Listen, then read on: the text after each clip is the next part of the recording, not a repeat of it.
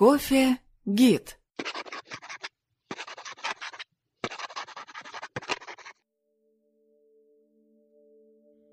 Привет! Это вновь Юлия Янукович и уже четвертый выпуск подкаста «Кофе Гид».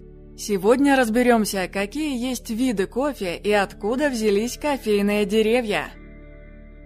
Кофе растет на деревьях. Все они принадлежат к роду мареновые, а точнее к роду кофе.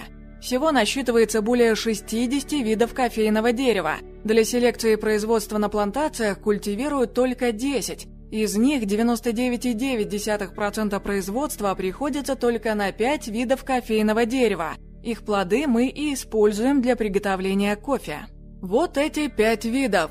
Арабика, Робуста, Либерика, Эксцельза, Стенофила. О каждом по порядочку. Арабика. На вид этого кофе приходится 61% всего производства зерна. Культура очень прихотлива. Оптимальные условия существования арабики – горные тропики на высоте от 900 до 2100 метров над уровнем моря. Влажность – регулярные обильные дожди. Средняя температура в месте произрастания 15-24 градуса. Основное условие – полное отсутствие морозов. Количество сортов аравийского дерева арабика, которые используют сегодня в кофейной промышленности, 45-50 сортов. Срок с момента цветения по момент созревания плодов 6-7 месяцев. Количество урожаев в год 1-2. Основной критерий количества урожаев – чередование сезонов засухи и дождей. Робуста – второй по объемам производства, а именно около 38% вид кофе. Это кофейное дерево было открыто в бассейне реки Конго, что в Конго, Африка. Робусту используют в кофейных смесях для придания крепости напитку, так как она славится высоким содержанием кофеина в зернах. Робуста неприхотлива, хорошо переносит высокую температуру и влажность. Оптимальные условия существования культуры – низменные тропики на высоте до 900 метров. Влажность – регулярные обильные дожди. Средняя температура в месте произрастания 22-27 градусов. Характеристики почвы выращивания – влажная почва и высокая температура. Робуста нечувствительна к заболеваниям и вредным насекомым. Срок с момента цветения по момент созревания плодов – 5-6 недель.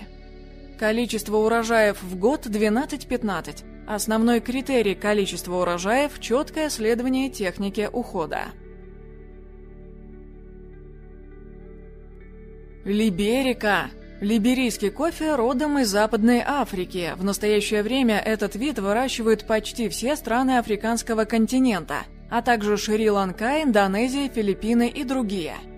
Получают кофе либерика из плодов кофейных деревьев высотой 6-10 метров с очень крупными листьями. Длина кофейного плода 30-35 мм, ширина 10-15 мм. Имеет мощный аромат, но слабые вкусовые характеристики. Зерна либерики часто используют для усиления аромата в блендах. Эксцельза Эксцельза или кофе высокий еще менее известен, нежели либерика, и на самом деле является ее разновидностью. Деревья достигают высоту 20 метров, хозяйственного значения не имеет. Он принимается за отдельный вид благодаря своей поразительной устойчивости к болезням и более выразительным органолептическим свойствам. Активно используется для гибридизации и создания новых, более устойчивых сортов кофе. Стенофила в противоположность арабике спелые ягоды стенофилы темно-фиолетового цвета. Может превосходить арабику во вкусовых качествах, однако растение невыгодно возделывать из-за долгого интервала между посадкой и первым урожаем. Он составляет 4 года. В течение этого периода оно вырастает до 3-4 метров в высоту. А теперь немного о том, откуда вообще взялись кофейные деревья. Для этого обратимся к ботанике. Научная классификация. Домен эукариоты, царство растения, отдел цветковые, класс двудольные, порядок горячевкоцветные, семейство мареновое, род кофейное дерево. Отчасти ответ на вопрос, почему кофе горький, кроется не где-то, а именно в родовом дереве кофе. Все растения семейства мареновых известны повышенным содержанием органических соединений, алкалоидов.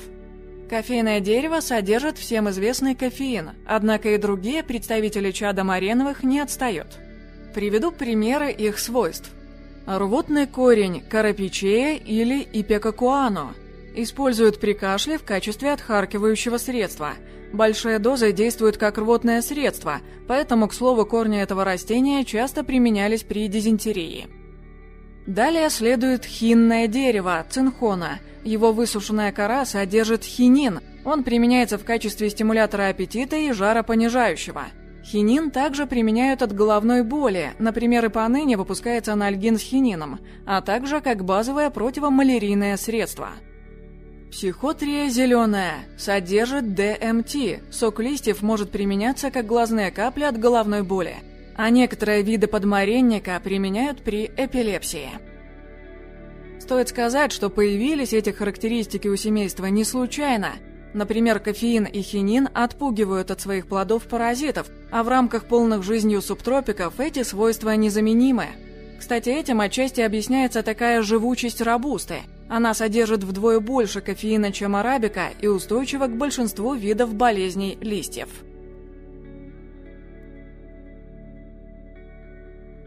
Итак, на этом сегодня все. В следующий раз разберемся, какие бывают сорта кофе. Спасибо и приятных вам кофе мгновений!